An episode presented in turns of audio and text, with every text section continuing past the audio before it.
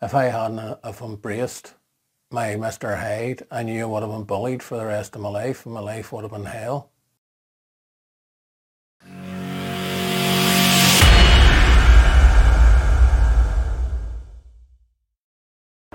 Just like these here birds. the birds in this here, on these here bird feeders here, they get bullied a lot. And there's big birds come and there's wee birds can't get the feeders because they're getting bullied all the time. Well, that kind of happened to me as well. Just like I showed you with the birds. Sometimes people get bullied, just like the wee birds and the bigger birds I just showed you there.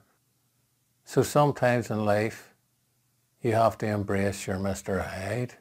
It's an intriguing title, isn't it? Well, I'll just explain why I came up with it. I don't know about you, but in school I was bullied a lot because I was quite timid and I wasn't, didn't really stand up for myself. And there was one guy in particular that bullied me. He was a couple of years older than me in school. Um, and he was like, well, I wasn't that tall. I'm six foot four now, but I wasn't that tall then. I was probably about four foot nothing, like him. But it was just the fact of him being older and him having like a threatening voice that kind of I don't even know nowadays. Oh, wouldn't have took anything off him, but in them days, like, and also you've got to remember this was in the height of the Troubles, where people were getting shot for their religion. I don't want to bang on about the Troubles, but that's just basically what happened in Northern Ireland, where I'm from. And my mother always told us to, to, to stop confrontations, like turn the other cheek or walk away, never engage in fighting, because of where we lived and it was in a opposite of, it was the opposing religion area where we lived. So it was kind of a difficult time during them times. So uh, when I went to school, I was kind of timid. Um, when I was when I was enrolling for the school, my mum, she turned around and asked the teacher, will he be all right? He'll be safe because she heard from my older brothers and sisters it was quite rough at school. And, the new kid in the camp, you get beat up and all. And the teacher said, oh yes, it's fine. If he's in difficulty, we'll have the doors open so he can come back into the school and at playtime. That's when the bullies strike, like when you're all out in the playground. The teachers can't supervise you when you're in the playground. When I started the school, it was my first day.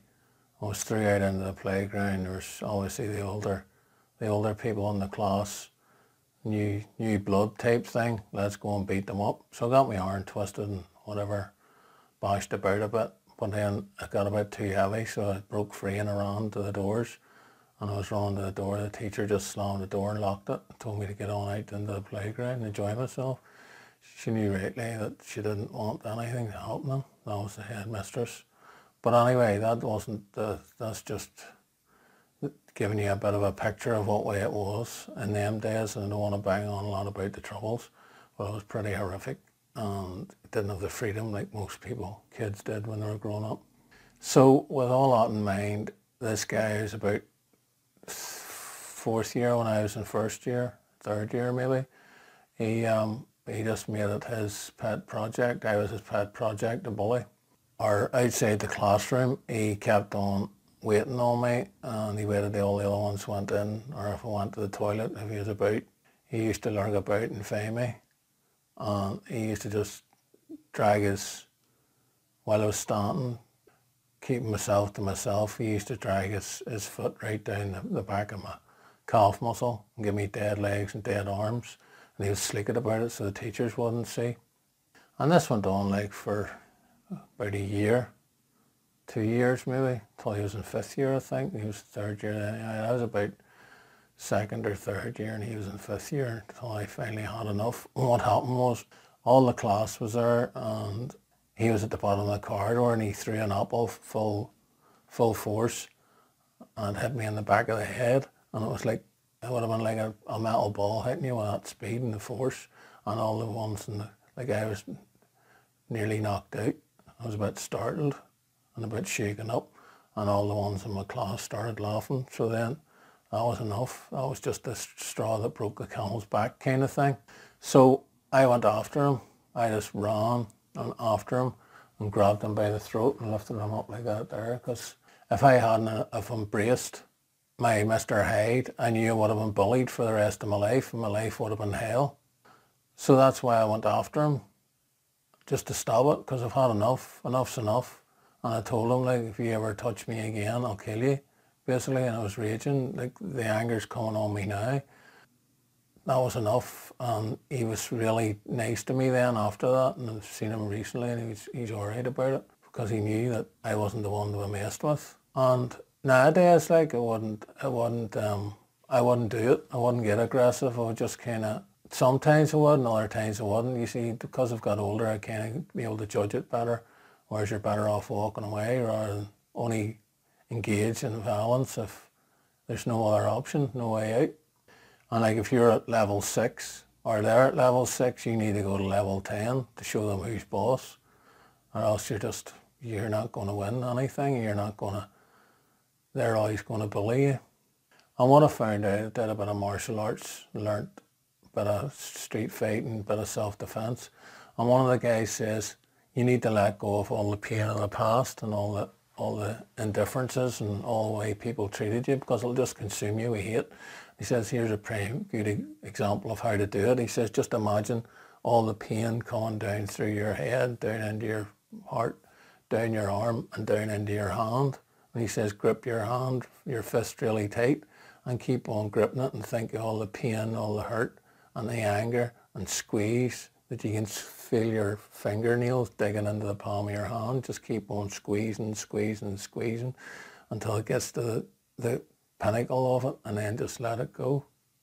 Because there's no point because the bullies don't care. These guys are, something's happened in their childhood and they're kind of mentally disturbed. There's, there's nothing you can do to fix them. They're not want to change. So you have to kind of change for them which sounds counterintuitive, but it's true. It's the same a, a, uh, a negative person or a, a poisonous, venomous person. You need to change to adapt with them because they don't realise that they're doing anything wrong. A narcissistic doesn't know he's doing anything wrong. If you ask anyone that's in that situation, somebody that's a narcissist puts you down, thinks they're better than you, but really they're really more insecure because they're damaged. But they don't look at it that way because they don't see the damage they're doing. They think they're a normal person. Try it, do you see? But then you just imagine them with like big Bugs Bunny ears flying on a, a roller coaster and laughing and smiling. That's how you deal with them rather than you can't deal with them with anger because it doesn't work. You have to more love them and pacify them, that kind of thing. Well, that's what I found out anyway. As I say, it's like the, the song, the country song, the coward of the county. If you watch that. It's always about he's the card and he, the guy bullies him all the time. And then he says, sometimes to be a man, you have to stop being the card. Great lyrics to that song. I'm not really a fan of country and western, but there is some good lyrics from country and western. Maybe that's an age thing. Maybe when you get to over 50 or 60, you start liking country and western. I don't know. Anyhow, well, that's just a wee bit about me and something that and I think it's something that maybe would help people if they're going through similar situations with bullies. As I say, nobody likes being the Mr. Hyde, but sometimes you have to do it. Sometimes you have to embrace it and make it your own, or else you're going to get a really horrible life. Well, anyway, that's about it for this video, um, and I'll see you in the next one. All the best. Bye. Thank you for watching or listening. I hope this content helped you. Maybe it motivated you, inspired you, triggered an idea, or got you out of a rut in your life. Or maybe it just simply entertained you. I'm just an ex-chef who's worked various jobs, just like most of you, I'm sure. But one of my crowning glories was in 1999. I won a chef competition, the senior lamb dish, in a competition in Belfast. I've also been an extra in the Game of Thrones. I'll just show you a quick picture of me in my uh, costume and me on set.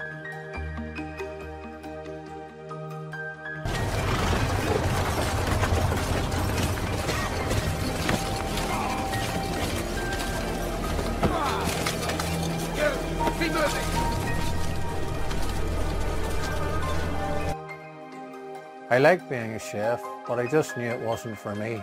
and I was destined for better things. I've been online for nearly 10 years now and in that time I've changed my mindset to business.